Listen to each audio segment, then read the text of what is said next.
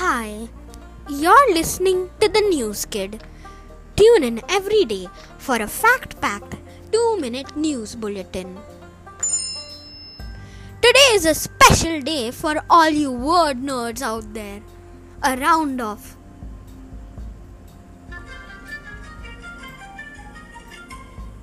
I heard that word. Word number one Anthropause.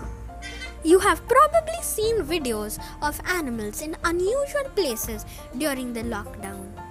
Monkeys in swimming pools, dolphins close to the shore, bears on the street, and many more.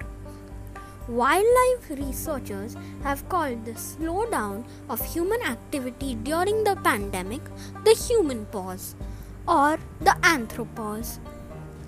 They are saying that studying animal behavior during this activity can help us understand how different species react to different aspects of what we humans do, like build roads, use cars, use lights, etc and help us find better ways to share our planet with other creatures. Word number two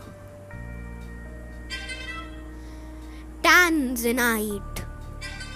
A miner in Tanzania became a millionaire after finding and selling two large gemstones called Tanzanite. Word 3 Eau de Space. A fragrance that smells like outer space called Eau de Space may soon be available for the general public to smell years after it was developed to help astronauts get an idea of what they may have to smell. Hmm. Smelling out of this world would have a new meaning if you were to wear this perfume.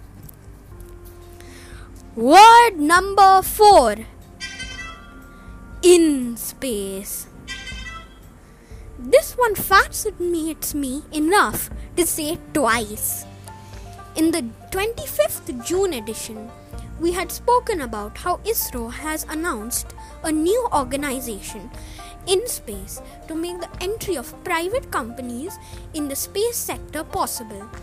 Do listen to that episode if you haven't already. Bye. See you tomorrow.